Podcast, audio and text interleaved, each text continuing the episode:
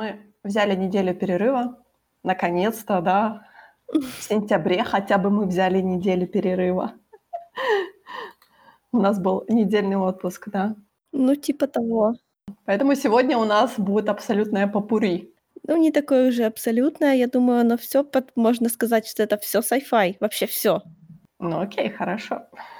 Потому что я, я тебе разобью твой sci-fi. Я смотрела, например, на Netflix документалку про паралимпийцев.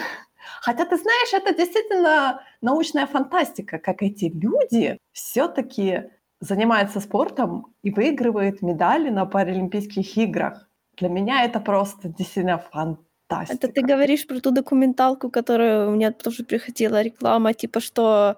Rising Phoenix. А, нет, значит, наверное...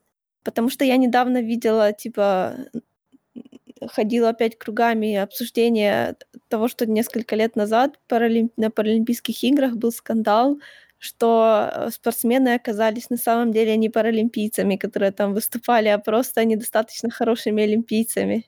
Было такое дело, да, но тут, честно говоря, в этой документалке были все-таки настоящие паралимпийцы, а. я тебе хочу сказать, потому что я смотрела на этих людей, я думала, какое я моральное право, имея себе говорить, что я не могу так делать, хотя это люди без рук и ног, там барышня после менингита, ей отрезали просто руки и ноги, но она с такой скоростью фехтует, сидя в своей коляске, я просто смотрю на это, я думаю, как? Как просто? Откуда? Просто вот какие это супер люди на самом деле. Как они бегают на этих искусственных ногах, как они все это делают, я говорю, просто, просто невероятно. Просто вот это именно супер люди. Я на самом деле не люблю смотреть обычную Олимпиаду, но я всегда смотрю Паралимпиаду, потому что вот это настоящий спорт. Это спорт на грани человеческих возможностей. Это не просто игра с таблетками и с какими-то допингами и прочее. Нет, нет, вот это настоящий спорт, где люди, прикованные к, к инвалидным коляскам, которые не могут двигать ничем, но при этом они могут э, участвовать в Олимпийских играх. То есть они могут там катать шары, они могут там завоевывать медали. И ты просто сидишь и думаешь, я здоровый человек, я так не могу. А они могут. Это просто вообще невообразимо невообразимая жажда заниматься тем, чем ты любишь заниматься, тебе ничего не мешает вообще. Даже твое сломанное тело, скажем так. Это просто прекрасная документалка. На самом деле там есть такой момент, был большой скандал расследования о том, что Бразилия и Россия участвовали в этом коррупционном скандале. Было сказано о том, что они подкупили а, судей, чтобы те выбрали Рио-де-Жанейро, э, столицей Олимпийских игр, какого? 16 года, и Россия, Сочи, Бразилия на самом деле было очень большой скандал, особенно когда они перед Олимпиадой, а, там буквально за год они сказали, что у них нет денег провести Олимпиаду, они ни черта не успевают. И вот тут в паралимпийской, э, получается, в этой документалке очень хорошо было сказано о том, что буквально за месяц до начала Паралимпиады а Оргкомитет Олимпиады бразильской, точнее летней Олимпиады, бразиль, бразильцы, скажем так, сказали, что они потратили все деньги, все паралимпийские деньги они потратили на большую Олимпиаду, потому что она важнее намного. И комитет Паралимпийской Олимпиады, они были просто в шоке. Они не знали, mm-hmm. откуда эти все деньги взять, потому что они просто... И говорят, вы не понимаете, мы не можем сказать этим людям, пожалуйста, Паралимпиады не будет, потому что кто-то потратил ваши паралимпийские деньги.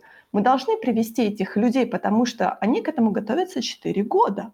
И это не просто те обычные спортсмены, которые могут участвовать там в всяких разных квалификациях и прочее. Нет, эти люди 4 года готовятся к этой Олимпиаде.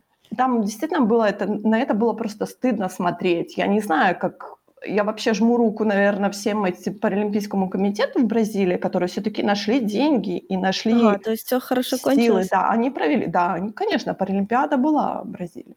Потому что это на самом деле стыдно, потому что они рассказывали о том, что с момента как бы старта паралимпийского движения всего лишь один раз Паралимпиада не проводилась в, том же, в той же стране, в которой была Олимпиада, в Советском Союзе. Это 80-й год. Советский Союз сказал, что у нас в Советском Союзе нету паралимпийцев. У нас Нет людей с Да, особенностями. да. У нас все здоровые люди, которые занимаются спортом.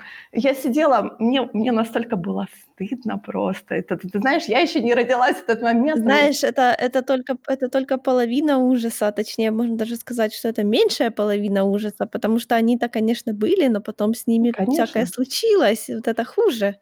После войны, особенно после Да. Второй мировой войны, это была куча инвалидов. У нас инвалидов, людя людей с особенными физическими возможностями, да, куча, и они, естественно, никуда не деваются, они рождаются. То есть, но я говорю, это вот это, знаешь, догма Советского Союза. У нас все красивые, у нас все здоровые, у нас всё прекрасно. И потом, когда ты смотришь на людей, которые любят коммунизм, ты так думаешь: "Мгм, конечно". Да. Вечная тема антикоммунистических антикоммунистических подкастов. Я никогда, ты знаешь, я никогда не слезу с этой лошади, скажем так. Ну ладно, отойдём от, э, этой документалки, которую я Нет, рекомендую ну, я посмотреть. знаешь, я я рада я рада я рада хотя бы, что ты такое смотришь. Ой, я ты прекрасно знаешь, что я люблю документалки. Мне Да, дать да. дать хорошую документалку в руки и сказать: "Смотри", я так: "Yes!" Но ты при приобщилась к sci-fi, особенно мне понравилось о том, что ты приобщилась к Гаттаке. Почему именно Гаттаки? Ты знаешь, на самом деле "Тринадцатый этаж", он был очень, э, он пошёл в такое время интересное. По-моему, он был параллельно с "Матрицей", и как-то Да, он его вышел, это 99 год, Да, год да, виртуальных да. реальностей. И я помню, что фильм был очень интересный, но как-то "Матрица" его очень очень очень затмила. Понимаешь, человек, которому которого спецэффекты в принципе не интересуют, я когда смотрела "Матрицу" ещё в том самом году, она мне была вот первые 10 минут её мне были здорово, а потом дальше пошла какая-то фигня. А вот "Тринадцатый этаж"- это как первые 10 минут "Матрицы", только полноценный фильм и полное отсутствие фигни от начала и до конца. Ну окей, хорошо.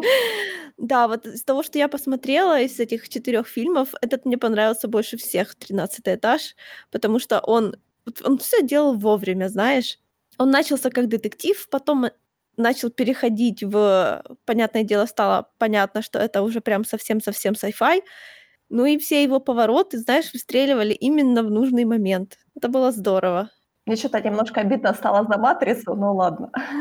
В "Матрице" всё самое интере самое интересное- это существование "Матрицы", всё остальное уже просто экшен. Просто ты знаешь, "Матрица" довольно-таки, э, отступим, да, от "Тринадцатого этажа". Всё-таки "Матрица" интересно смотрится, когда ты уже посмотрел какой-то пласт аниме, и ты видишь все эти аниме-приёмы в "Матрице", потому что действительно Вачовски, они были вдохновлены именно аниме, вот именно "Гитсом" они были вдохновлены, они именно вот таким, знаешь, я не хочу сказать старым аниме, потому что это не очень старое аниме, но вот именно, знаешь, такими анимешными приёмами. Это действительно так интересно смотрится, особенно когда они потом выпустили вот этот анимационный, э, короткометражки типа приквельные "Аниматрикс". Как знаешь, как будто "Матрица" вернулась к своим корням. Я не чувствую сентиментальности по отношению к старому сайфайному аниме. Во-первых, потому что я его не смотрела, а во-вторых, потому что я его даже ту же "Аниматрицу", я её пыталась смотреть, у меня даже диск есть лицензионный, но я сдулась, наверно, минут через 7. Ну, ты сдулась на полёте Осириса, который самый слабый, мне кажется, потому что самая, наверное, сильная полномет э, короткометражка в этой в этой в этом сборнике- это приквелизация "Матрицы", там 2 серии, по-моему. Как же я забыла, как она называлась. Она такая очень горе, честно говоря, то есть там там она очень высокорейтинговая, но она очень классная за счёт того, что вот именно кого же она мне напоминала? Я вот щас не готова сказать, это было очень давно, я смотрела, но я вот помню, что вот вот именно вот эта приквелизация двухсерийная, она была очень классная. То есть "Полёт Осириса", он на тот момент был просто революционный в плане технологий, понятное дело. То есть там такое 3D было красивое анимационное. А я щас не знаю, щас, наверное, это будет смотреться очень PS2, скажем так. Yeah. Ну, I I guess. Я ж говорю, "Матрица" меня впечатлила очень мало в своё время. Я ещё не просто раньше не встречала sci-fi, в котором персонажи были бы написаны нормально, ну, то есть как как люди, а не как функция для исполнения гиммика сюжета. Вот это, наверно, первый sci-fi, в котором реально было что-то человечное, сказала она и обидела всё сразу. Ты знаешь, я не обижаюсь по этому поводу, потому что ты смотри ты ты знаешь, ты просто так, знаешь, ты провела, скажем так, даже пальчиками по тому пласту, который называется фильмовский sci-fi, ты так, знаешь, так шаркнула, скажем так. Трудно. Нет, ну некоторые, они как бы и без этого смотрятся нормально, типа даже та же «Космическая Одиссея», да, ну, и она мне понравилась, несмотря на то, что там тоже жизнью и не пахнет. Ты знаешь, мне кажется, ты просто подходишь к sci-fi вот так очень как-то серьезно. Знаешь, мне кажется, я ко всему подхожу слишком серьезно. I know, I know. Ну, знаешь, я как бы подхожу всегда sci-fi более так, то есть это, это sci-fi. Ну, ты так это ты так говоришь, будто это ты, ты от него ты от него ожидаешь клюквы вот всегда. На самом деле это просто такой жанр. То есть, когда он становится серьезным, он становится очень иногда, он заходит в такую, знаешь, за границу скучности, потому что, например, тот же Sunshine, он очень сложно как бы его смотреть первый раз, потому что он такой, он весь такой, мы такие слишком научные, мы такие это. А потом второй раз как-то ты смотришь, ты уже так, ну да, вы все научные, но вот у вас еще есть параллельный сюжет, который интересен, да. Я не знаю, что это. Мы такая, весь sci-fi, человеческое лицо, не то Весь, sci-fi. который я видела, не просто весь.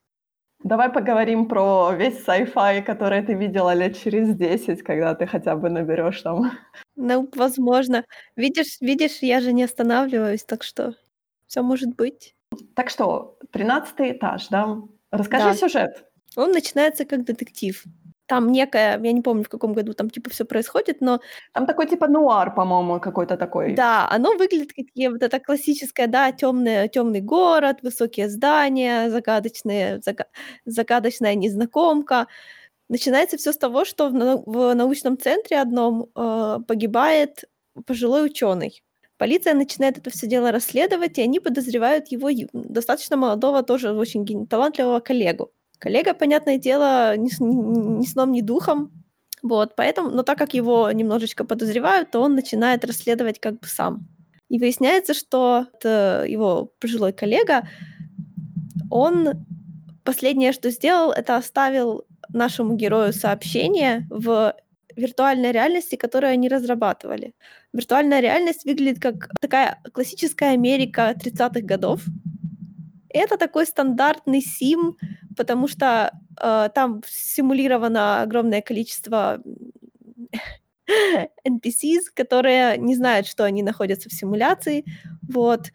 И у каждого из... Ну, по факту, вот они населили этот мир людьми, которых как бы некоторых которых знают. То есть там есть персонажи с лицами наших главных, персон... главных героев, всех.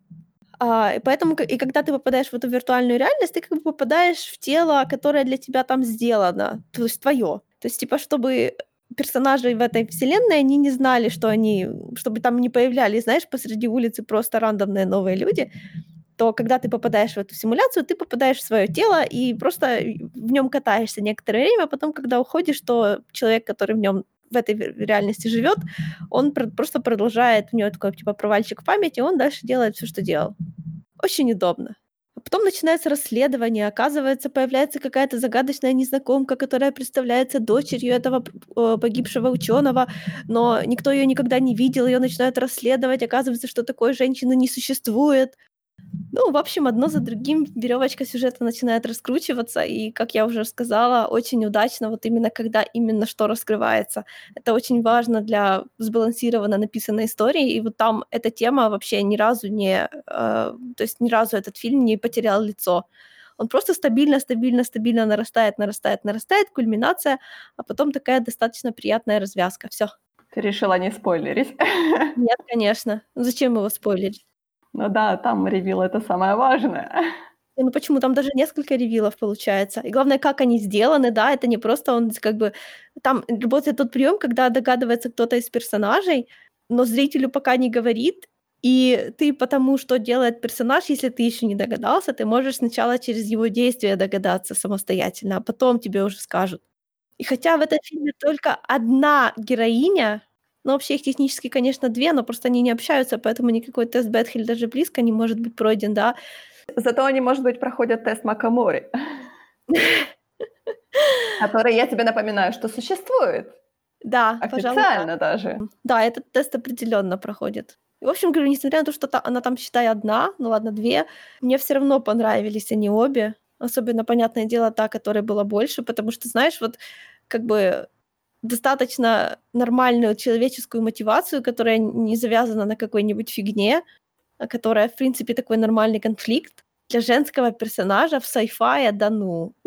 Очень жалко, что этот фильм вышел вместе с «Матрицей», потому что она со своими революционными спецэффектами, видимо, затмила его. А у него зато прекрасный сет-дизайн, особенно вот этого вот э, Америки 30-х годов. Вообще шикарно. Я говорю, такое бывает. Увы, иногда Да, в я знаю. кинематографе такое бывает, когда фильмы заходят в категорию underrated вообще, которые широкая публика очень-очень редко их знает. И главный герой мне не был абсолютно противен. Там как-то все, знаешь, были симпатичны. а Это тоже большая редкость. Мне не показалось, что он плохой человек или, знаешь, такой самовлюбленный социопат, которых часто пытаются выставить за наших главных протагонистов, которые ведут себя как мудаки, а потом мы должны за них почему-то болеть. Тут такого не было.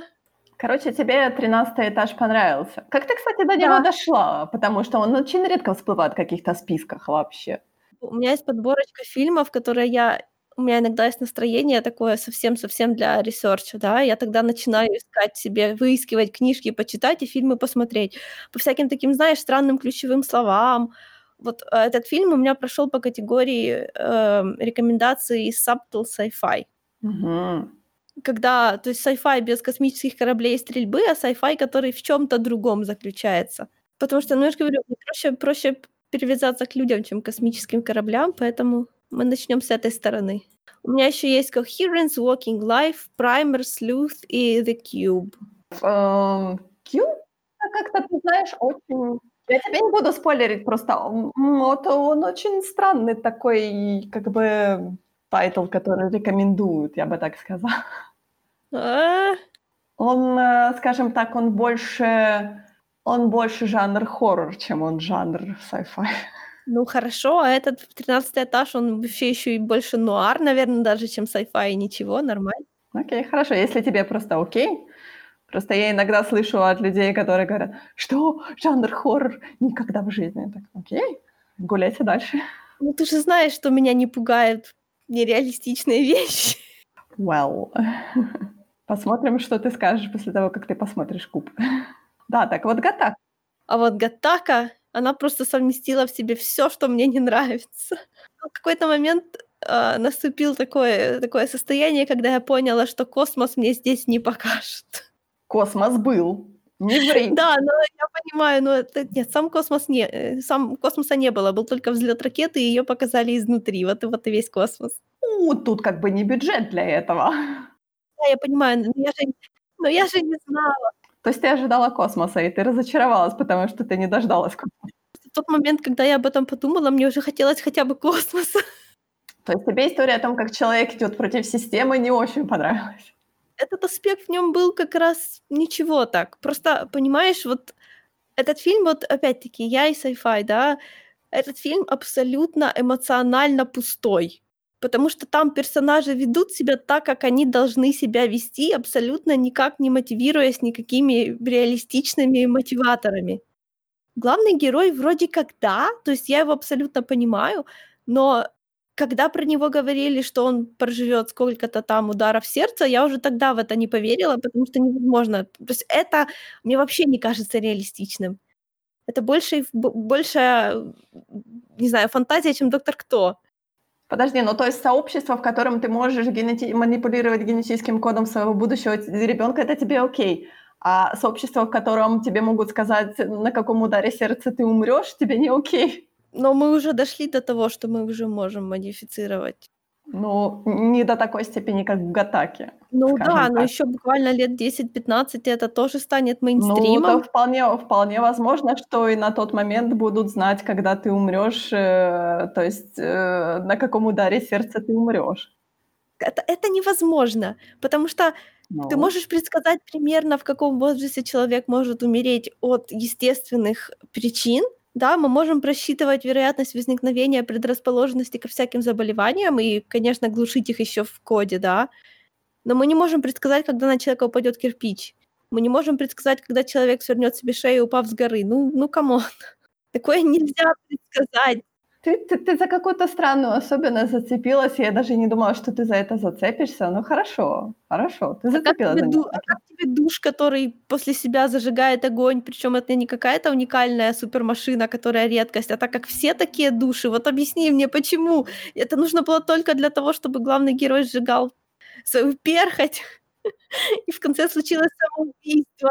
К тому же, да, если, э, так как думаешь, там есть внутри какой-нибудь предохранитель, чтобы человек мог выйти? Потому что, представляешь, ты случайно закрылась в душе, и он тебя убил, потому что у него просто таймер сработал, что он должен после закрытия дверей включать огонь. Это настолько странно. В человеческой квартире настолько незнакомых, нес настолько страшных вещей. Откуда? Ну, на самом-то деле, скажи о том, что главный герой, э, прикидывался вообще другим человеком, и это сообщество, которое следит за каждым твоим шагом благодаря твоим, скажем так, твоим клеткам, что ли, которые ты везде оставляешь, там, омертвевшим, там, крови, там, волосам и прочее. А так как он подделывал, получается, свою генетическую идентификацию, то он не мог оставлять свою настоящую генетическую идентификацию, поэтому он её уничтожал. В начале фильма меня это не смутило, но потом в конце, когда я поняла, что это не какой-то уникальный душ, который специально для него сделали, это что у чувака, у его друга в доме был точно такой же душ. Вот тут-то я и споткнулась об эту концепцию. Ладно, это это я согла ну, просто понимаешь, это он тут просто много таких моментов, которые меня, э, как это, немножечко, э, ватафакнули. Их просто так много, что они какой-то критической массы достигли. Хорошо, хорошо. Ну, давай, Окей, продолжай да, дальше. наш геро наш герой родился в обществе, в котором, а, можно создать себе ребёнка с какими хочешь талантами, да, и поэтому все, кто создают себе детей, они это делают неестественным путём. И, а, поэтому у кого есть деньги, я так понимаю, у тех рождаются более гениальные дети. Yes or no? Иначе бы, понимаешь, его родители были обычные люди совершенно, то есть они были явно не богачами, не миллионерами.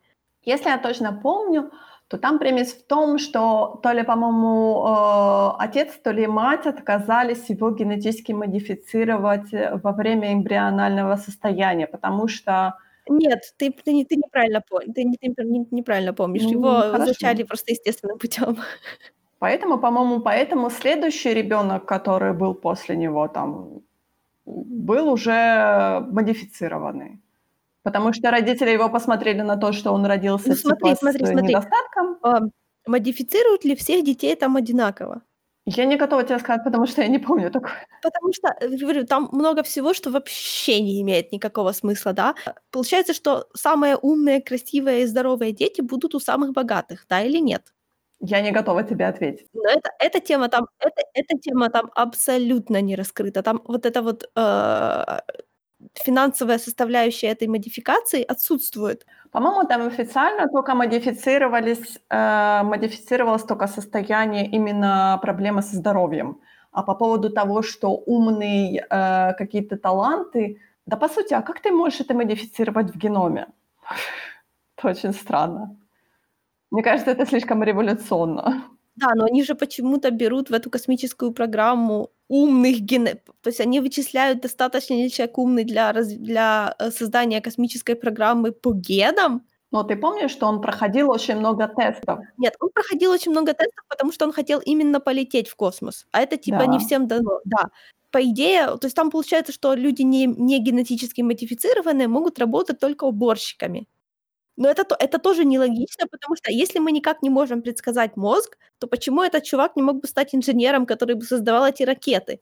Он он не хотел, да, это да, но он мог бы, если бы это если бы в этой вселенной логика работала по-человечески. А так получается, что если ты не модифицированный, то ты можешь быть только уборщиком. Нет. Так как у него так как у него был немодифицированный кот, у него были проблемы со здоровьем, то, естественно, он считался уже человеком низшего, скажем так, низшей категории. Почему он и подделывал свой, как бы, генетический отпечаток. Но для того, чтобы полететь в космос, ему ему всё равно пришлось просто его проверяли, да, генетический отпечаток тоже проверяли, но при этом он проходил, по-моему, кучу тестов. Я понимаю, почему его тело тестируют для полёта в космос. Это нормально, да, это логично, что он это мухлевал, да. Но в этой вселенной получается, что человек, у которого который был зачат естественным путем, у которого не модифицирован код, он в принципе не может рассчитывать на хорошую работу. Конечно, потому что причем здесь в этой вселенной? Да, в а этой а вселенной ставится ну и что? В этой вселенной на первое место ставится э, абсолютное здоровье. Это не обязательно ты будешь умным. Э, вспомни Советский Союз. О, абсолютное здоровье. Я его не видела. Жаль. Ничего, мне не жаль.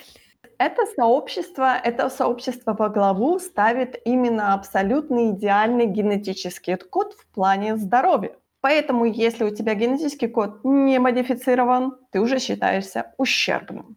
Точка. Это, как, по сути, это как, не знаю, расизм, что ли. Нет, ну ты понимаешь, что если ты считаешься, ну то есть по здоровью выбираешь, то на физическую работу по здоровью выбирать имеет смысл. А для того, чтобы сидеть за компом и рисовать чертежи, для такое здоровье, ну, это просто, это не надо, это нелогично. То есть, получается, этот чувак, этот чувак, он был умный, да, мы понимаем, что он был умный, но у него не было абсолютно никаких шансов этот ум нигде применить, потому что у него природный код. Это проблема этого, этого сообщества, понимаешь? Понимаешь, это проблема, это проблема сообщества уровня like дивергент. Это надуманные проблемы. Это так не может работать. Это сработано только для того, чтобы сработал этот конкретный сюжет. Это не имеет никакого практического вообще... Ну, то есть это, это странно. Кто бы так делал? Подожди, но много чего в этом настоящем мире не имеет никакого практического э, решения или логического какого-то завершения, но при этом оно как-то живет в этом мире. Не-не-не, у него у всего, что происходит, есть какое-то, есть какие-то, ну, практичные реальные причины. И если это причины в кавычках злые, то они лежат где-нибудь в классовой разнице, как я с самого начала говорила. Если бы там был денежный фактор, у меня бы вообще вопросов не было, потому что если бы вот это вот все, вот эти вот супертрансформации были бы доступны только самым богатым, и в этой академии учили, ну не в академии, а в этом месте работали бы только дети самых просто мультимиллиардеров, которые могут себе позволить сделать себе такого ребенка и повести его в космос, грубо говоря, то это было бы логично. А так там как бы вроде говорится, что все было преодолено, и при этом ничего не явно не преодолено. Кстати, про расизм. Заговорили о том, что расизма в этой вселенной нету. Да, мы уже его, это того. И при этом каст весь белый, девушек лайк полторы коллеги на, на весь каст, со словами только одна. Ты так говоришь, как будто, как будто я режиссер этого или продюсер этого фильма. Ты так плохо, плохо, плохо, сюжет говно, и вообще все плохо. Как, как ты могла такое снять? Я так, окей. Я нет. Где мои ну сборы за этот фильм? Ну, То есть они так уверенно предсказывают количество лет жизни. Наш главный герой уже прожил гораздо дольше, чем ему гарантировали. Вопрос. Он что, первый такой? Эта фигня должна ошибаться в 9 случаях из 10.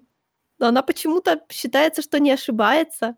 Это очень странно. Хотя они были, например, правы, что у него есть какие-то там тенденции социопатические, кажется потому что он себя вел как действительно как э, человек малоприятный, опасный, который врал, который все делал ради себя дорогого, который вел себя как очень-очень стрёмный человек на самом-то деле, да.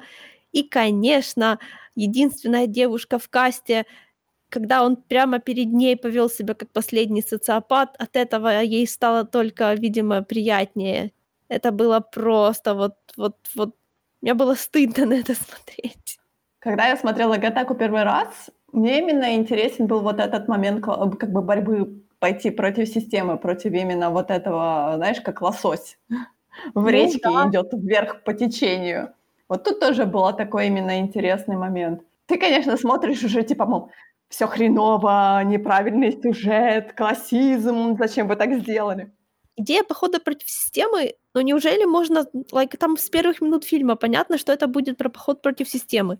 И нигде нет никакой интриги, как же у него это получится. Там сама интрига в том, что получится ли у него, в этом-то и дело. То есть интрига в том, что его могут просто разоблачить в любой момент, потому что он ходит просто по лезвию бритвы.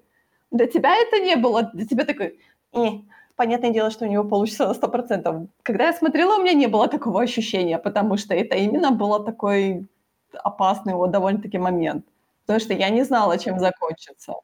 если бы этот фильм продлился чуть-чуть дольше, все бы, допустим, закончилось тем, что он погиб в космосе, да, потому что он же на самом деле, он же на самом деле слишком like, физически не предназначен для этого, чтобы послать в космос человека, который там, у которого сердце слабое, например, да.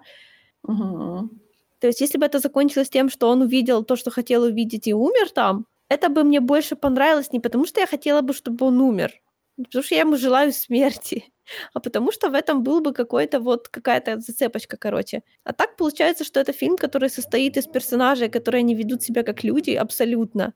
Главный герой, который borderline социопат, который за это вознаграждается по полной программе, без всякого сомнения, тени, вообще никто не сомневается.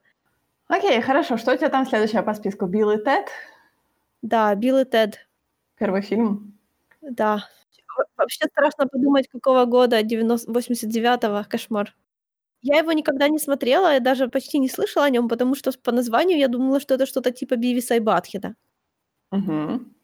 А оказывается, это просто такой душевный, чудесный детский фильм, который совершенно полностью белый, там, розовый и пушистый, в котором подборка очаровательных персонажей, которые делают ран хаотичные вещи просто потому, что им хочется.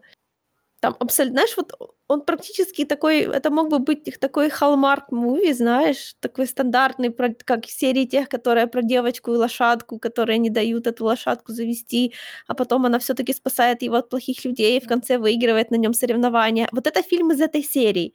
Просто он так снят, как бы вот скрестить такой фильм с доктором Кто. И вот где-то примерно оказывается Билл и Тед. Ты же знаешь, что у этого фильма есть одно продолжение, сейчас вышло уже третье продолжение. Да, сейчас вот поэтому я его сейчас и посмотрела. Потому что вышел третий фильм, и у меня оказалось в ленте, что все его смотрели, и всем нравилось, да, и я прям подумала, может, это не Бивис и Батхед. Да, это таки не Бивис и Батхед. Не все, я не смотрела. Этот фильм бы хорошо смотрелся в 10 лет, ну, в общем, как и «Доктор Кто». Окей, хорошо. Да, это, ну, я же говорю, они вот очень-очень на похожей волне. Там даже телефонная будка «Машина времени», которая явно больше внутри, чем снаружи. Так, а почему ты считала, что это не sci-fi, хотя там все как бы признаки sci-fi есть? Потому что я вообще не знала, о чем это. Знаешь, опять-таки, очень странно, если бы эти два главных героя были бы просто укуренными наркоманами, то это был бы совсем другой фильм, вот это было бы примерно то, что я от него ожидала. Но они просто школьники и ничего не употребляли, значит, они просто по жизни такие какие-то умственно отсталые. В общем, два не шибко умных паренька, которые выглядят как будто они очень сильно накурились травы, но на самом деле нет, отправляются в путешествие в прошлое, собирают там всяких интересных исторических личностей, потому что им нужно сдать зачет по истории. Это именно так же детски и мило, как, как звучит этот синопсис. Ну, хорошо. То есть я, например, я понимаю, что я, например, уже не целевая аудитория. Да, я тоже. Но мне, ну, мне это не помешало. То есть совершенно с улыбкой смотрится финальный вот э, третий акт вообще такой бодрый, хороший. Там все так хорошо, знаешь, построено на шутках, как осваиваются эти самые исторические личности в наше время, и находки очень хорошие, что они делают. Знаешь, мне этот фильм еще немного напоминает «Ночь в музее». Какую из трех? Или четырех даже? Ну, наверное, любую. По-моему, они мне все понравились. Тут только в «Ночи в музее» это все восковые фигуры, да, как они себя в наше время ведут. А тут это по-настоящему те самые люди. Ну, тон очень похож, серьезно. Но Билл и Тед, пожалуй, получше немного написан, да, там диалоги лучше, там оно такое даже с претензией на такую какую-то, знаешь, не хочу сказать поэтичность, но он такой, знаешь, крепко на своей волне, и видно, что это сценарий, который много-много раз перечитывали и передописывали, и просто вылизывали. От «Ночи в музее» у меня такой, такого впечатления, конечно, нету. Я бы даже сказала, что «Ночь в музее» — это отчасти love letter к этому, этому фильму. Вполне возможно, да. Ну, на очереди у тебя просмотр второй и третьей части, так что... Ну, я никуда не тороплюсь, я пока хочу это немножечко, эм, чтобы расстояние оказалось между первым и сиквелами, потому что сиквелы всегда хуже, ну, правда же. Ладно. И четвертый фильм — это «Эсканер а, Даркли». Тоже не смотрела в свое время. Почему? Потому что он, по-моему, ретроскоп был. Да, это практически мультфильм, потому что он сделан ретроскопированием, и он сделан так, потому что, ну, в общем, у этого есть сюжетные причины.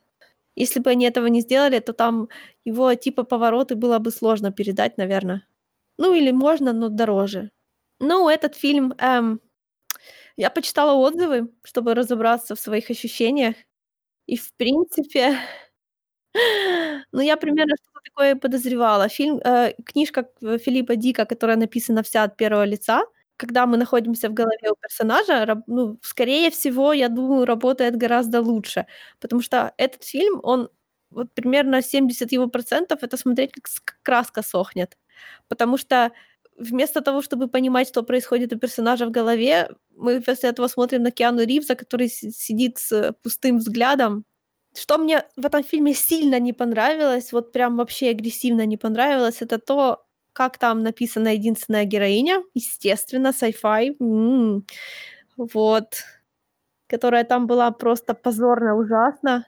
Ну вот опять-таки, э, когда все начинает крутиться вокруг главного героя, это никому не идет на пользу, никакой франшизе. Особенно, когда начинает крутиться вместе с сюжетом просто девушка, которая для галочки, потому что как же он не может же обойтись без половых сношений. Это просто отвратительно. Вот точно так же было в Гаттаке, точно так же здесь. Для галочки скучно, ужасно, неприятно. В общем, да. Так как это фильм про наркоманов, то я примерно ожидала, что он будет повеселее. Там типа сюжет в том, что главный герой работает в, ну, кажется, в полиции или каком-то еще расследовательском, какой-то расследовательской структуре, и они хотят, типа, это мир типа будущего ТМ, в котором куча всяких наркотиков. И вот они проводят типа операцию, чтобы поймать ну, точнее, не поймать даже, а по факту пособирать ниточки э, касательно некоторых э, распространителей. Поэтому большую часть фильма Киану Ривз сидит в доме со, с двумя наркоманами, которые обсуждают совершенно ничто, делают ничто, и там куча сцен, которые вообще ничего не значили у которых не было никаких последствий. Пожалуй, мне понравился сабплот только с одним второстепенным персонажем, потому что хотя бы у него он к чему-то привел. Там есть персонаж, с которого начинается фильм, и который появляется уже ближе к концу, и становится понятно, ты можешь проследить, что с ним произошло. Хотя его большую часть фильма нету. Вот это, пожалуй, была интрига немножечко. Ну, в общем, это расследование было на самом деле не расследованием, а было, в общем-то, подставой, и это сложно описать без спойлеров. Но мне все равно, поэтому я буду спойлерить, потому что этот фильм, like... Спойлери я не буду смотреть.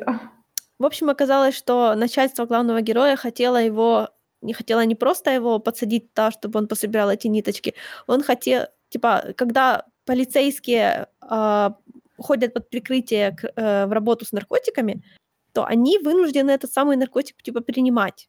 И они подстроили это так, что когда он начал его принимать, ну, уже конкретно в больших количествах, вот все я так понимаю, что книжка построена на том, что нам непонятно, что у него вообще происходит в голове, потому что он постоянно находится вот под влиянием этого наркотика, с которого, говорят, вообще невозможно слезть. На самом деле этого героя, его специально довели до такого состояния, чтобы его потом забрали на э, исправительную, э, в исправительную колонию специальную для таких наркоманов, и чтобы он там у них остался агентом под прикрытием, потому что реабилитацией наркоманов и производством наркотиков занимаются, ну, одни и те же некие злодейские лица. Какие лица, непонятно.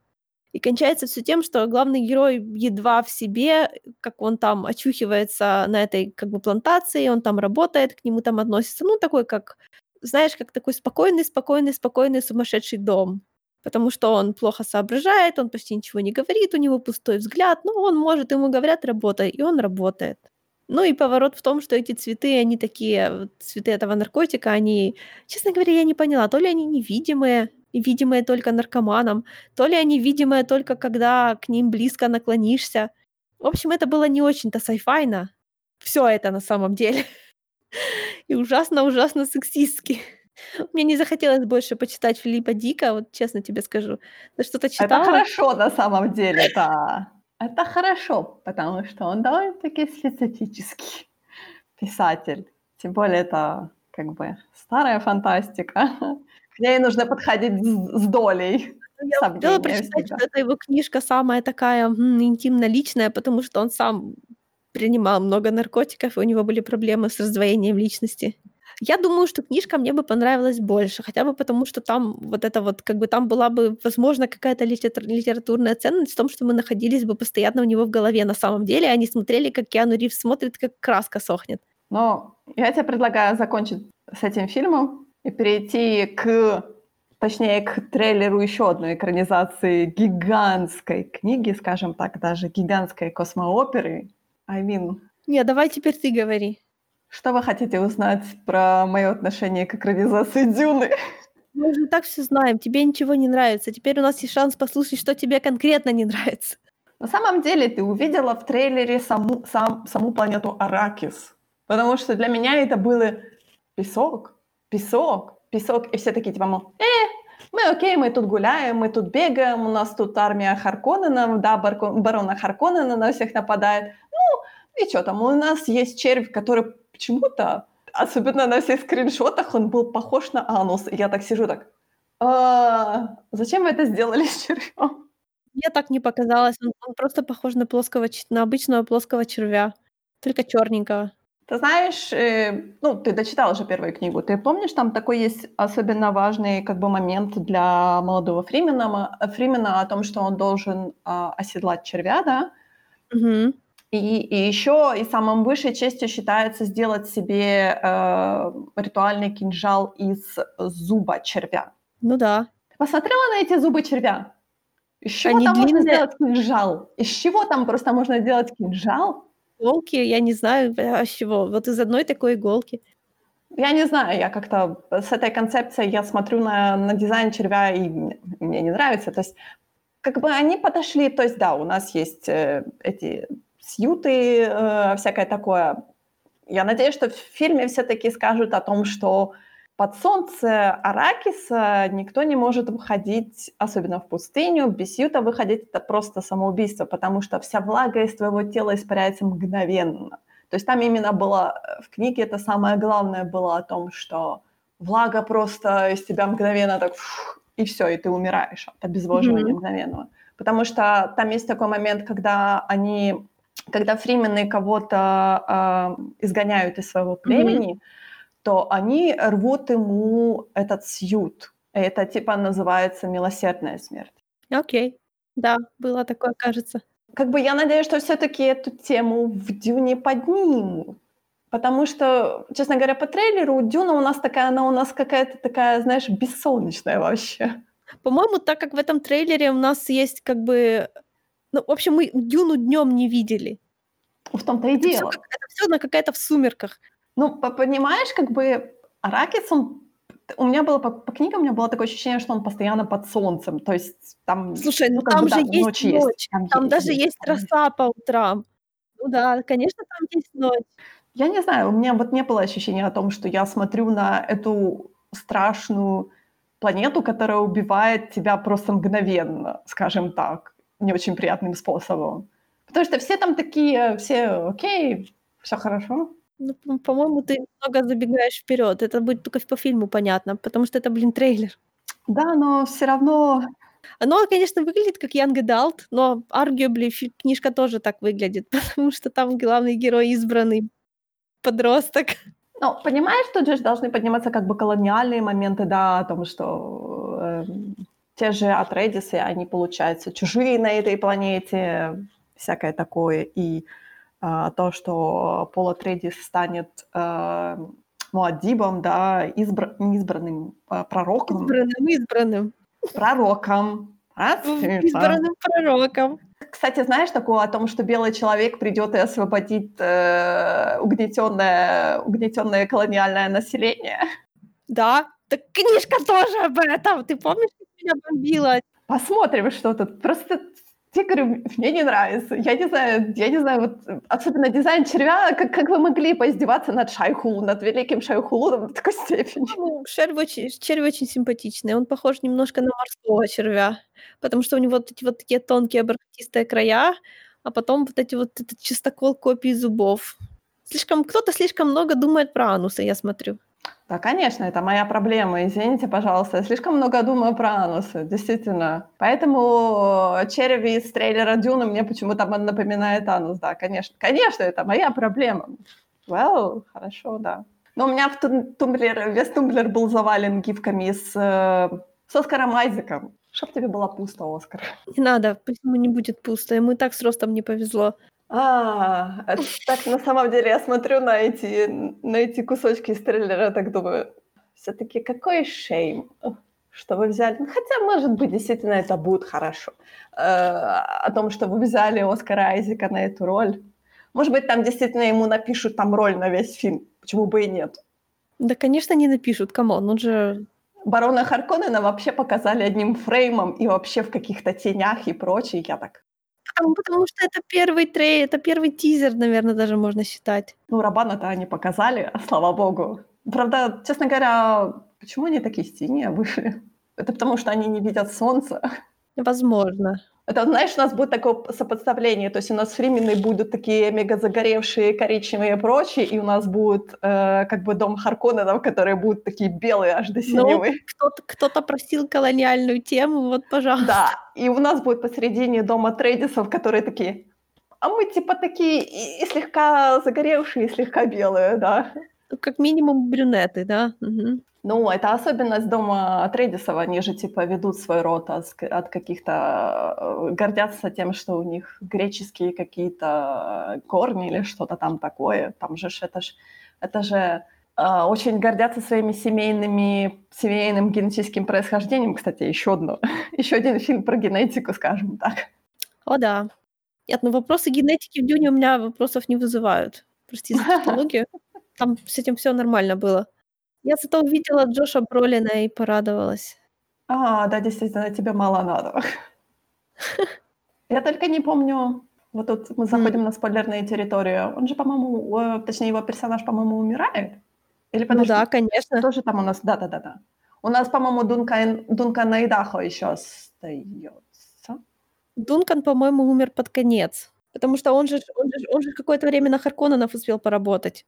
Э, ну, там э, доктор Юи, по-моему, был предателем у нас самым главным. У нас это тут тоже был такой момент, я когда смотрела кастинг, я так, вы такой очевидный кастинг на доктора Юи сделали, просто капец. То есть вы так, вы так посмотрели на имя доктора Юи и взяли азиатского актера, я так, конечно. Окей. Кстати, знаешь, на что я обратила внимание? Там был момент, как перед летом падает на колени женщина, поэтому мне кажется, что они на полном серьезе оставят этот сабплот с э, унаследованной женой. Я ж думала уж что-что, а этот сабплот, может быть, время не пощадило, но нет. А, ты имеешь в виду от, прош... от прошлого губернатора, что ли? Ну, там был чувак, который все время нарывался. А потом, потом э, Ильята его убил, и потом его жена сказала, окей, теперь я буду твоей женой.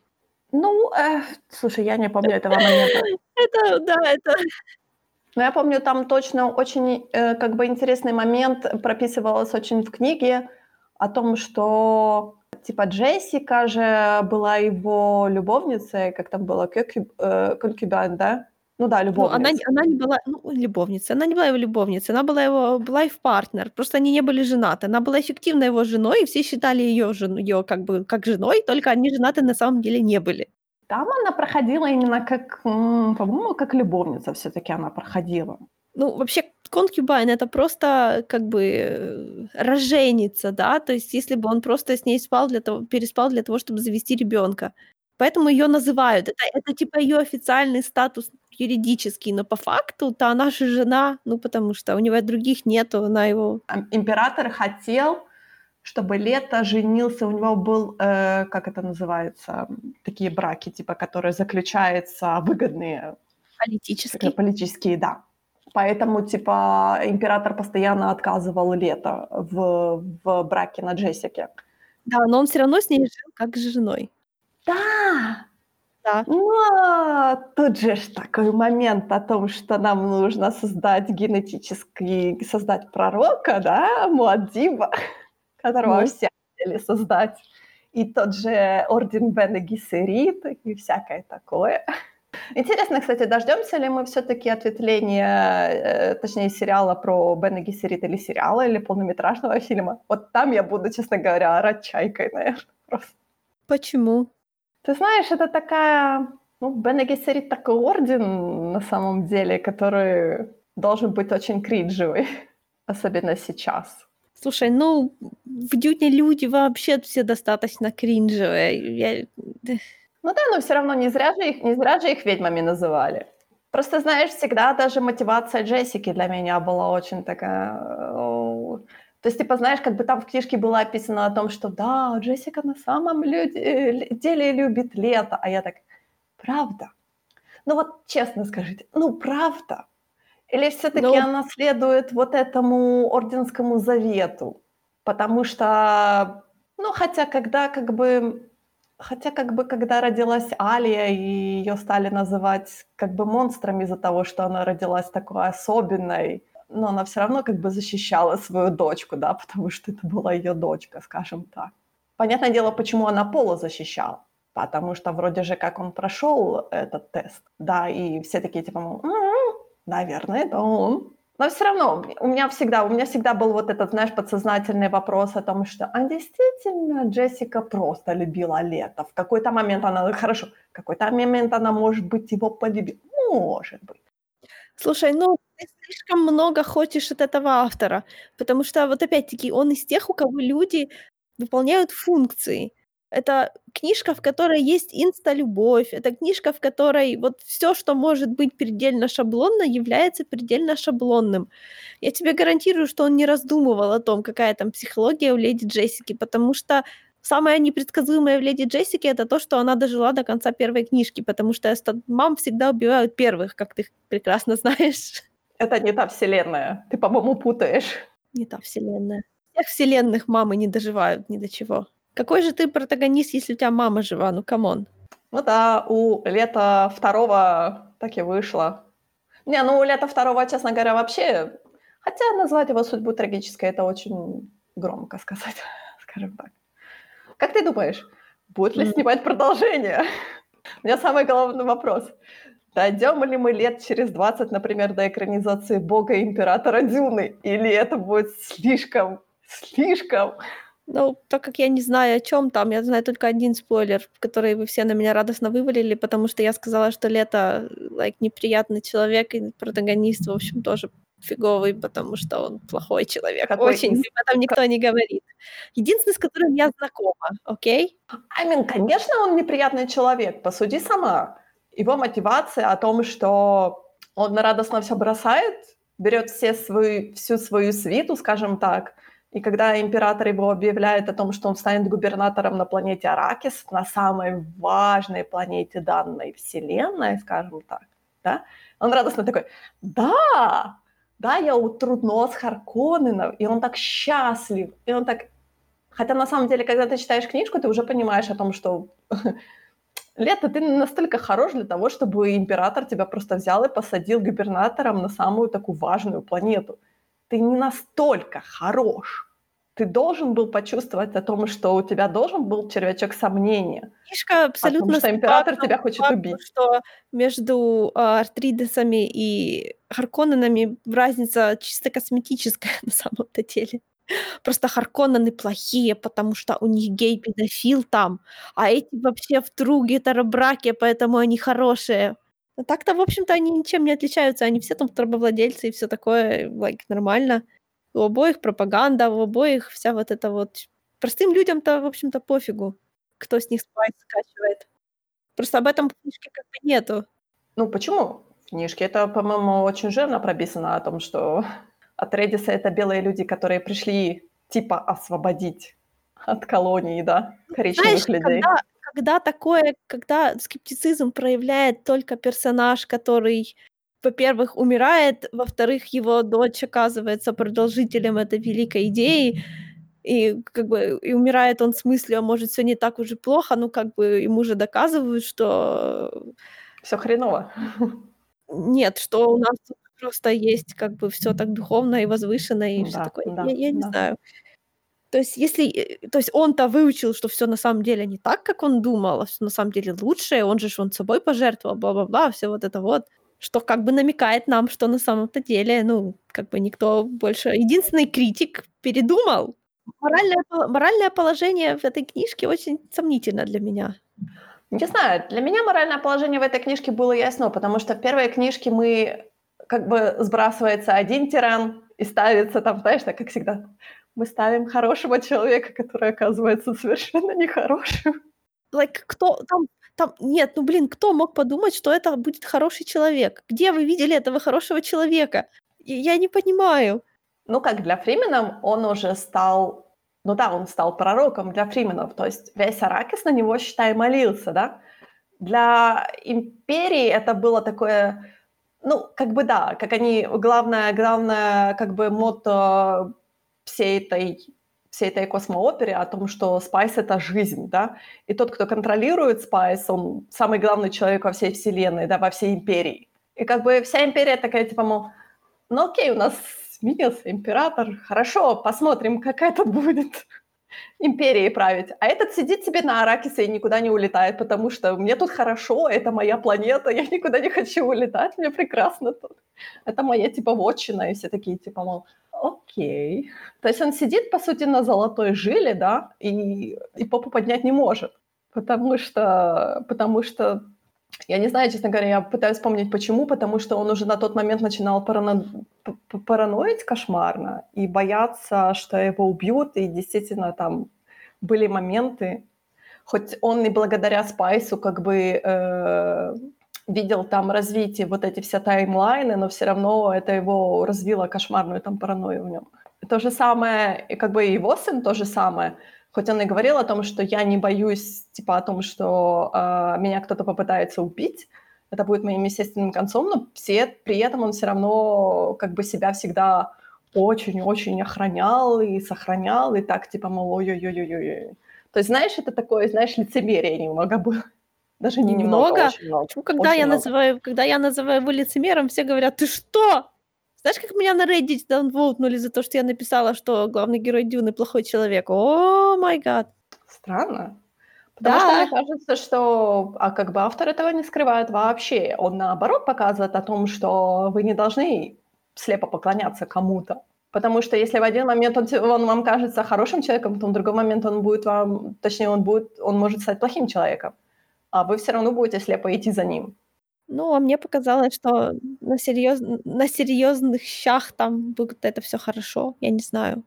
Если судить по, э, книжному сообществу Reddit, то там все тоже считают, что это положительное изменение, и главный герой хороший, и мы должны за него болеть, и всё такое.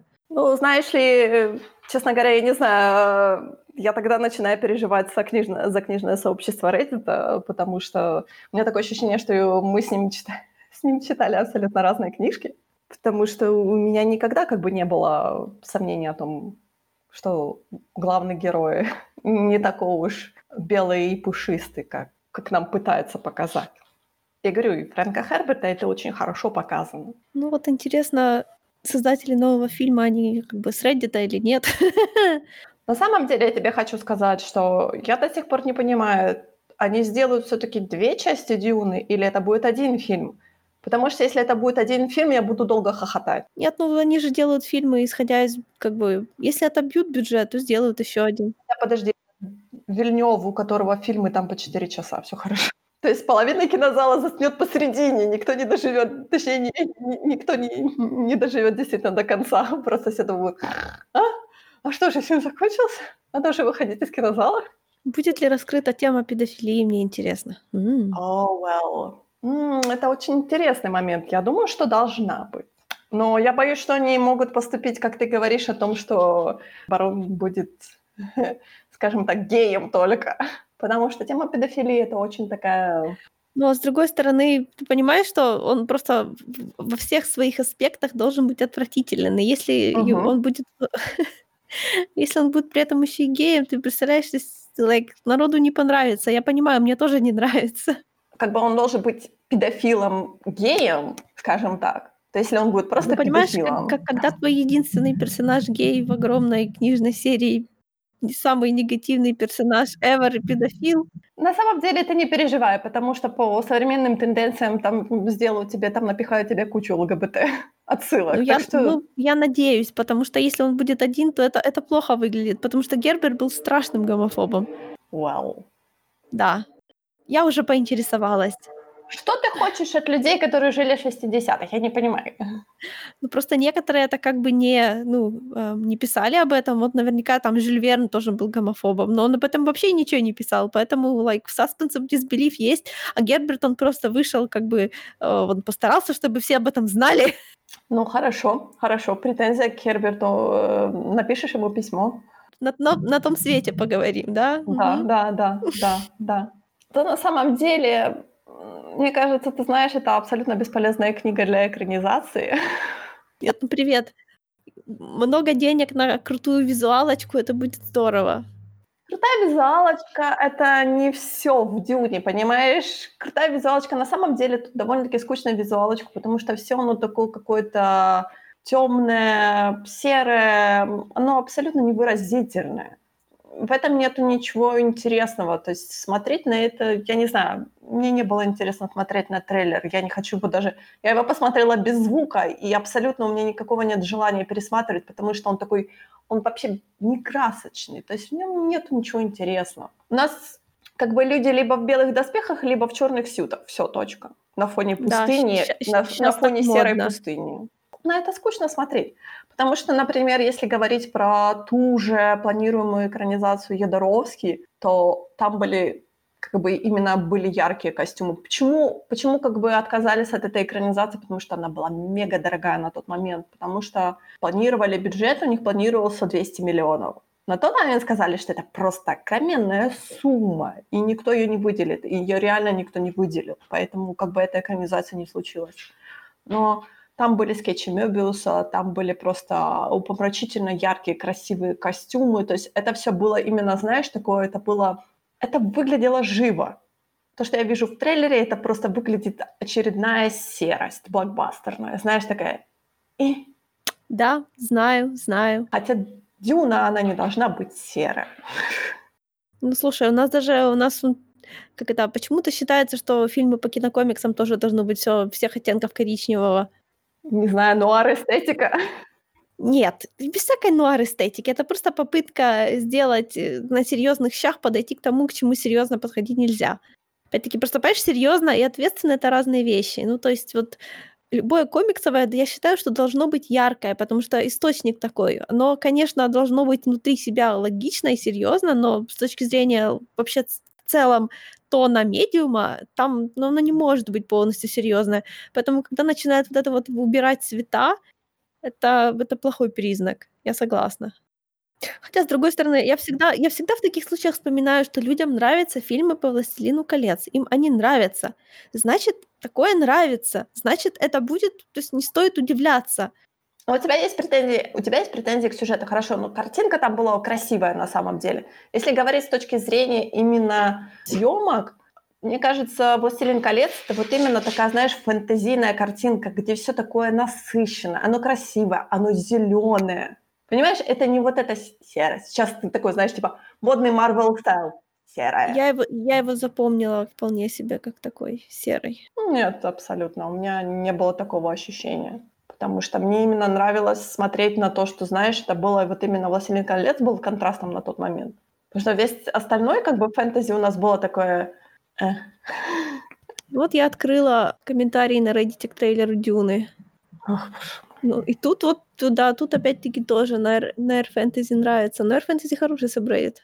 На самом деле мне очень нравится, как сейчас люди, которые смотрят этот трейлер, у них такая каша в голове, потому что все такие типа смотрят и говорят, Дюна? Ой, я помню Дюну, это песток черви, а потом почему-то сразу перескакивают на Джеймса Маковое. И я так, как это работает? Но это, видимо, все, что запомнилось вот в таком порядке. Песок, черви, маковой. А? Дюна вспоминается как экранизация Дэвида Линча, потому что все так типа, о, Кайл Маклахлен, да, да, да, песок черви, и потом Джеймс, Джеймс Маковой. А я так, вы помните, что перед Джеймсом Маковой было еще, по-моему, два сезона? Кстати, с твоим, по-моему, любимым актером. Да, я, я не осилила все равно, несмотря на него. Несмотря на то, что он там такой красивый. Несмотря на то, что там, по-моему, пять серий всего лишь в одном сезоне, и, по-моему, во втором сезоне там еще меньше серий. Я не могу, я не визуал. Там нет ничего интересного визуального, это достаточно дешевый сериал. Том-то и дело, он просто такой медленный, он как-то так странно сделан, что ты как бы... Он, он так сделан, словно ты должен смотреть на картинку. А мне неинтересно смотреть на картинку. На самом деле, я вспоминаю сериал именно «Дюну», вот эту мини-сериал, да, то я помню, что он выглядел настолько дешево даже по сравнению с фильмом Линча. Фильм Линча, он был намного интереснее, чем ТВ-сериал. Поэтому, когда я смотрела ТВ-сериал, я думала, зачем? Но ТВ-сериал типа позиционировался о том, что мы сняли как бы более приближенно к книжке. Я так, окей, ну зачем? Он очень дешево выглядит. И то же самое, второй сезон, по-моему, он был вообще коротенький, потому что там, по-моему, коротенькая книжка сама по себе. И вот уже потом все перескакивают, типа, на третий сезон, да, на детей Дюны, потому что Джеймс Маковой, и все так типа, мол, а да, в Дюне снимался Джеймс Маковой. Я так, ты уверены, что в Дюне был Джеймс Маковой? В детях Дюны, да. Но до них еще нужно дойти. До детей Дюны вам нужно посмотреть еще два сезона. Я боюсь, что этот фильм из-за того, что его будут показывать только в кинотеатрах, что он не отобьет бюджет. Да, ради бога. Это проклятие Дюна на самом деле. Этот фильм должен упростить книгу максимально просто. Слушай, ну это книга, это не, это не сложная книга. Да, но понимаешь, в книге очень много религиозных мотивов, в книге очень много экологии. Да, сейчас, опять-таки, как я говорила, экология сейчас популярна. Они должны проехаться по этой колее, по экологической колее. Делаем ставки, оставят ли они слово «джихад». А. Это очень хорошее, да. Я думаю, как они вообще обойдут эту тему типа с пророком, да, потому что если бы, если бы у меня спросили, я бы сказала, что обойдите очень легко вот именно религиозную тему, как-то, знаешь, так по верхах, и оставьте экологическую тему, да, больше. Экологическую тему, плюс у нас будет вот эта тема, да, борьбы борьбы с империей, да, борьбы с тираном, у нас будет хороший главный герой и всякое такое. То есть если вы не захотите снимать сиквелы, а наверняка никто не захочет снимать сиквелы, потому что зачем? Это мне напоминает просто экранизацию первых uh, His Dark Materials, потому что тот фильм закончился раньше, чем книжка, и он закончился на позитивной ноте, что абсолютно, как бы это помягче сказать, не передает сути. Как бы я понимаю, что Дюну, первую книгу Дюн, э, всей этой саги можно читать как абсолютно собственное произведение, не, не читая дальше. Знаешь, это уже, это уже хардко, хардкорно, наверное, читать дальше. Потому что Дюна, да, все. Дальше, боже мой, дальше? Да зачем дальше ее читать? Дальше, да, там интересно, но там все по-другому немножко. Но если действительно они не будут как бы снимать сиквелы, а я надеюсь, что все-таки не будут, то если они выбросят действительно или обойдут вот этот религиозный момент, то ничего как бы не случится. Так, до свидания. Ты же думаешь, Пол будет избранным по части экологии? Я думаю, что Пол будет просто избранным. Mm. Но я не знаю, как они, как они будут с орденом Бенегисерит опять-таки пройдутся по нему. Понимаешь, тут же как бы вселенную, про вселенную нужно рассказать. Ты же не просто так вывалишь эту информацию о том, что почему у нас нету технологий, да, почему у нас существуют там те же ментаты, у нас нету там компьютеров, у нас нету каких-то там технологий, но у нас есть, грубо говоря, суперкомпьютеры из плоти, да. Опять mm-hmm. же, такие те же космические жакеи, да, то же самое о том, что у нас космические корабли не пользуются там компьютерами, не, не просчитывают там это, у нас есть специальные, даже не знаю, специальные существа генетически выращенные, которые плавают в этом спайсовом растворе, которые ведут эти корабли сквозь время и пространство, да.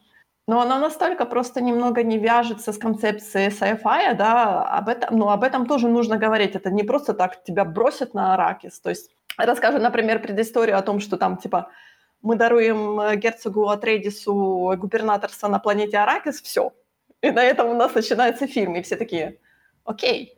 Вот я посмотрела недавно э, первую серию этого четырехсерийного сериала The City and the City, угу. Чайна Мелвиля, да. Мелвиль очень-очень-очень много времени уделяет вот именно ворлдбилдингу, да. Потому что я, мы уже, по-моему, об этом говорили, да, там концепция, что там два города находятся в одной плоскости. То это параллельные измерения, которые накладываются друг на друга, только в этом месте. То есть два города существуют параллельно на одном и том же месте, но периодически, ну, в некоторых местах они стоят друг к другу ближе, чем в других, и как бы когда ты живешь в одном городе, ты краем глаза все время видишь размытые очертания другого. Мираж такой. И там куча, конечно, так как этот чувак, он просто страшно задрот по части политики, то там вот это вот прописано, там один э, город этот более как бы европейский ориентированный, он раньше начал э, как бы контактировать с Западом, учить английский и все такое, а второй нет. Вот я посмотрела первую серию, и то, как там сделано вот это вот, вот эти вот все километры текста переданы просто за счет картинки, это просто вот шикарно. Настолько тот, кто делал этот сериал, прекрасно читал книжку много раз и понял, что нужно передать.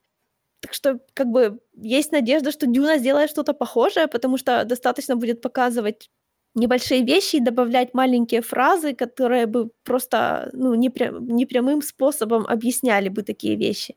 Ты знаешь, я думаю, что они могут, точнее, наверняка они пойдут более таким прозрачным путем. Они, например, снимут какой-то анимационный приквел или какие-то короткометражки перекурные сделают. То есть они расскажут именно строение мира, грубо говоря, вот этими короткометражками. Потому что я вспоминаю Вильнева, а, как он снимал, э, точнее, как вот этот Blade Runner 2048 или 49, не помню точно. И они добивали именно, хотя как бы Blade Runner, вот этот новый, да, он продолжение старого Blade Runner, то есть им не нужно было уже рассказывать про мир, но все равно они это все дело как бы добивали вот этими переквитными анимационными короткометражками и там обычными короткометражками, то есть они пошли вот этим путем, скажем так, хотя им не нужно было это делать, но все равно они вот это сделали. То есть я думаю, что с Дюной будет то же самое. Они просто наснимут кучу короткометражек, которые типа будут рассказывать про э, мир точнее, про эту вселенную, да, как она построена, почему Spice у нас жизнь, да, и Spice самое, самое важное в этой вселенной. И это просто уйдет у нас из фильма, оно как бы не будет занимать времени. Но для людей, мне кажется, которые придут в кинотеатр не смотря этих короткометражек, это будет просто, что вообще происходит. По-моему, ты переоцениваешь количество веса этого ворлдбилдинга. Потому что достаточно просто начать книжку на космическом корабле, чтобы было это все понятно, и сказать пару слов. Ну, тогда ты знаешь, у зрителя, мне кажется, будут какие-то ожидания странные от этого. Ну, Дюна Линча тоже началась с чего-то такого, что чего не было в книжке, вот так прямым текстом. Понимаешь, я, я сам этот фильм не смотрела, но я смотрела летсплей игры по ней. I know. И там все началось с... То есть игрок сказал, что это синематика, переделанная с начала, собственно, фильма. И там все начинается с того, что женщина на, просто такой, ну, как, начитывает кусок лора. И всем эта часть очень нравится, потому что они говорят, вот я даже тут в треке упоминание а, видела. Да-да-да, о том, что принцесса Ирулан типа рассказывает о, про, да, про Дюну, да-да-да. Но я понимаю, что этот момент, э, как бы это нормально смотрелось, может быть, 80-е, но сейчас это, мне кажется, диковато будет смотреться именно начитка. Когда ее показываю, если ее показать в начале, да, вот так вот, еще, может быть, пару раз делать начитку ее голосом, но ты же понимаешь, что это все было бы совершенно соответствовала книжке, потому что у нас ее голос и так в начале каждой главы там есть, а только в конце мы узнаем, кто она. Это в кино тоже бы интересно очень смотрелось. Не знаю, мне кажется, это прием такой какой-то устаревший. Ну, он же в книжке был, был. Ты сравниваешь вообще. Если они оставили инсталла злодея гея и что там еще такое было прекрасное, полный патриархат во всей культуре народа, который давно живет в космосе, Подожди, Оскар Айзек подтвердил о том, что это мегапатриархальный фильм. Я, конечно, посмеялась с кулачок очень. Не, ну это правда. It's Нет, ну это на самом деле правда, но я посмеялась все равно в кулачок. Особенно это слышать от Оскара Айзека. Я так... Не, Оскар Айзек вообще что-то начинает говорить то, что думает. I like it. Блин, я вот все время вижу упоминание, что в Дюне сложный сюжет. Блин, но он, он, он был такой, на самом деле, простой. Я не знаю, где вы нашли эти сложности? Я читала ее год назад, и я как бы совершенно хорошо помню его. Он несложный, по-моему, потому что я встречала гораздо-гораздо-гораздо более запутанные. Не смей гнать на Так это неплохо. Не обязательно, блин, сложный не значит хорошо. Ну, это не, это не комплимент. Это... Но до, как бы, до новости о том, что будет новая экранизация Дюны, это считалось просто underrated sci-fi космоопера. Ой, да ладно. В какой-то момент в, как бы, в 90-е, 2000-е, вот в 2000, как бы сказать, 10-е, она просто вообще пропала из всех списков. То есть как бы sci-fi классики, она вообще пропала. И поэтому, когда ты говорил о том, что Дюна — это вообще must-have просто sci-fi, да, это просто космоопера, космоопера, все такие на тебя смотрели, говорят, Дюна? Вы что, издеваетесь? Потому что как, как можно говорить о том, что ты читаешь sci-fi и не знать Дюн? Это, ну, презренный Reddit, я же тоже думала, что это супер-супер классика, которую все должны знать. Я ж потому ее читала, несмотря на то, что я как-то так, так себе пошло. Ну, читала ж надо. Это важно. Дюна очень важна для sci-fi именно. Ну да. Я не знаю, почему ты постоянно обращаешься к Reddit. Для меня это какая-то такая иногда помойка, особенно когда мне говорят, а вот Reddit, я так, м-м, это плохой пример. Потому что Reddit это не э, единый блок. Мне кажется, ты знаешь, там статистика работает в обратную сторону. Reddit настолько же хорош, насколько модераторы конкретного сабреддита. Если это модераторы ведут себя нормально и порядок поддерживают, то там точно так же, как и на всех других платформах. Reddit настолько же хорош, насколько он плох. Нет, ну Reddit очень плох. Поэтому он местами, там, где он не очень плох, он бывает очень хорош. Ладно, уйдем от Дюны, потому что я могу, наверное, говорить про Дюну просто часами. Это не, не на часе, скажем так. Потому что после трейлера говорить про Дюну... Выйдет фильм, посмотрим, может быть. Давай еще поговорим про Venture Bros. Говори. В общем, Venture Bros наконец-то закрыты полностью. Почему я так это говорю? Потому что это мультсериал, который выходил первый сезон в 2004, второй в 2006, потом в 2008, 2009, 2013, 2016 и 2018. Это сериал, мультсериал, который начался на, буквально на коленке авторов и был создан из говна и палок каждый новый сезон его выглядит не так, как предыдущий, потому что между ними проходит так много времени, и технологии дешевеют, и у них появлялось немножко больше денег, поэтому там даже лор ломался между сезонами, потому что настолько сильно менялось время, в которое это все происходило. Это мультсериал для взрослых, который является пародией на э, сериал Джонни Квест. Ну, сериал франшизу Джонни Квест. Угу. А, Джонни Квест это старый-старый. По-моему, это таки был сериал или мультсериал. А, я застала мультсериал только. Он такой типа ретро еще был. Я помню только, что даже видеоигры есть. Да, есть.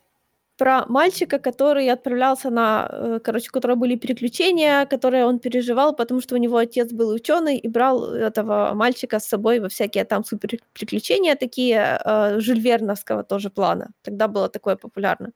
Ты знаешь, ты мне напомнила, что я смотрела ретро, то есть старый мультсериал, а потом я вспомнила о том, что я еще смотрела, ну, наверное, не абсолютно новый, но тоже мультсериал, там такие очень странные был, он такой 3D-шный, они такие, такие большие головы ходили. Может быть, ты помнишь, наверное, нет. Ага, но это был оригинальный э, мультсериал, да. Еще он входил в пакет Ханна Барбера. Да, да, да. Ну и Venture Bros это очень тяжелая, ну как тяжелая, такая неприятная, циничная, веселая пародия на все это дело, потому что там рассказывается про ученого, у которого отец был суперученым и супергероем, и у него была своя команда, и все такое, и его отец был абсолютно ужасным человеком и безответственным отцом, и он брал с собой своего сына на всякие приключения, и этот сын там только и делал, что морально травмировался. Потому что это такой, в кавычках, настоящий мир, в котором есть каннибалы, все убийцы и все такое, и этот маленький мальчик там весь с ног до головы вымазанный кровью местами, короче, только зарабатывал в основном неврозы, проблемы со здоровьем и прочее, прочее, прочее. Но потом его отец умер, он сам вырос, унаследовал его корпорацию и начал ее прожигать, потому что он типа тоже сам изобретатель. Но он такой жалкая, ничтожная личность, как говорил один мой бывший коллега.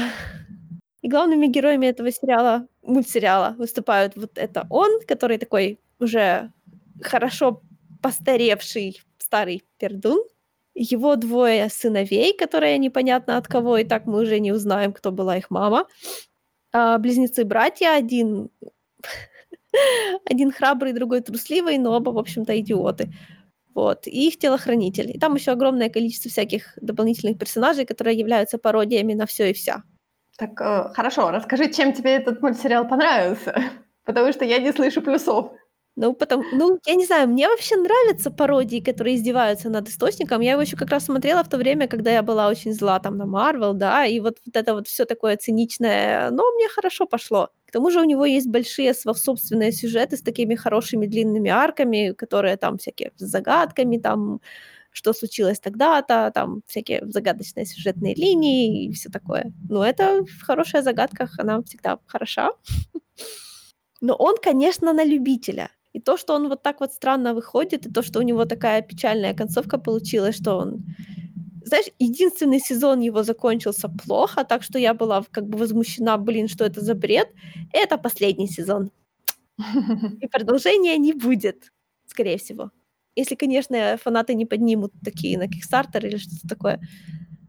Это, знаешь, это одна из тех вещей, когда, которые ты смотришь, потому что там есть большой quirky cast, которые издеваются над всякими, над теми же Marvel, DC и прочее. Там создатель, видимо, сильно не любил фантастическую четверку, потому что над ней он издевается просто совершенно зверски. Просто у него какое-то такое странное сообщество, казалось бы, да, этот сериал даже как бы Tumblr должен ненавидеть, но на самом деле у него на Тумблере огромное такое фана- совершенно фанатичное сообщество, которое просто его обожает, растащило на гифочки. Вот это, знаешь, культовая классика, когда есть узкий круг людей, которые просто жить без него не могут. Я подумала о том, что тебе, может быть, понравится Арчер, потому что он же тоже пародия. Знаешь, я Арчера пыталась смотреть, но он мне не зашел, потому что я не помню почему, но я не сильно старалась. Просто когда я смотрела Арчера, э, я поняла, что я хочу просто еще дальше лучше посмотреть «Бургеры Боба», там, потому что там главных героев озвучивает тот же актер. Да, кстати, все ваши любимые актеры озвучки в Venture Bros бывали. Даже только что упомянутый актер, который озвучивал и Арчера, и Боба, он там тоже есть. Я же задумалась, кто же у меня любимый актер озвучки? Ты, ты, ты меня поставила в тупик. Потому что я так сходу могу вспомнить там Марка, э, Марка Хэмилла, он там был, потом Блин, кто самый классический голос Бэтмена? А, Кевин Конрой? Да, Кевин Конрой там тоже был, причем он озвучивал там Бэтмена, ну, в этой вселенной, который... Там Бэтмен реально педофил. Well, you know. Знаешь, когда ты много вертишься во всякой вот этой вот нердовской, в этом всем барахле, то как бы это из тех вещей, которые как бы love letter от задротов к задротам. Ну, если вы, конечно, можете пережить издевательство над многими вещами. Я могу. Задроты не могут то токсичные задроты. В общем, мне, блин, из-за того, что как раз вот, как ни странно, там наклевывалась одна э, как бы гей-линия. Ну, правда, там, там и так есть персонажи геев. Это нормально. Там одна из больших таких внутренних таких сообществ, сообществ, организаций внутри канона. Это пародия на... Э, как же она называлась? Кобра. Про секретных, про суперагентов. У нас был мультсериал когда-то. Кобра, я помню сериал. Да. А, про детек- детективное агентство, по-моему. Там атака кобры, что-то там, бла-бла-бла. не настолько хорошо я это помню. Я, конечно, много в свое время сериал и мультсериал смотрела, но не настолько, чтобы все помнить, как она называется. Джай Джо. Атака кобры. Джай Джо — это серия игрушек. Ну, хорошо, да. Окей. Ну, так там же, это же по-любому Хасбро делали мультсериал по серии Ну, ясен пень. Ну, в общем, там, да, там эти ребята тоже есть. Там просто, там слишком много референсов для меня, потому что я кучу всего вот этого вот не знаю. Но тут получается, что уже приходится как бы от обратного. Но на что это пародия? Хм. Ну, ты знаешь, это я понимаю. Ты любишь, ты как бы прикипела к Симпсону, поэтому ты ищешь что-то такое сложное, что нужно постоянно выискивать, то есть чтобы, знаешь, мозг напрягать. Ты типа так ну, сидишь, так думаешь, М, тут, да. тут что-то, что-то хинтнули, мне нужно пойти в интернет поискать, что же это такое, и потом посмотреть к нему кучу там дополнительного материала. Я в этот момент, я буду просто смотреть что-то, и такая типа, мол, о, это я знаю. Меня раскрыли, меня раскрыли. Так и есть. Я думала закончить э, новостью о том, что нам наконец-то додали э, дату и скриншоты по Мандалорцу, но обойдемся. У нас уже на это нет времени. Oh well. 30 октября второй сезон «Мандалорца» трейлера до сих пор нет на этот момент. Я не уверена, что мы даже дождемся его когда-либо. По-моему, в первом сезоне трейлер тоже был уже вот прямо на пороге, да. Нет, в августе. Уже, уже середина сентября. Я тебе хочу напомнить о том, что, по-моему, первый сезон у нас вышел 30 ноября. Он, первый сезон у нас прошел весь декабрь. А, ну, трейлера второго сезона мы просто не дождемся. Просто 30 октября этот выйдет сериал. И это, наверное, будет единственный раз, когда у нас просто к, к сериалу не будет трейлера. И все такие, типа, мол, конечно, мы пойдем смотреть этот сериал, там Йо, Baby Yoda будет. Это сериал, который в рекламе не нуждается, да? Да. Вот так, да. Да-да, они же, самое главное, они на этих, на постановочных фотках сделали акцент на то, что Baby Yoda с нами. И все, хватит. Народ такой, типа, yay! Да, возможно, они наконец-то сделали какого-нибудь мерчендайза. Да, куча. М, ну вот. Дождемся ли мы джедаев? Но об этом в следующем подкасте.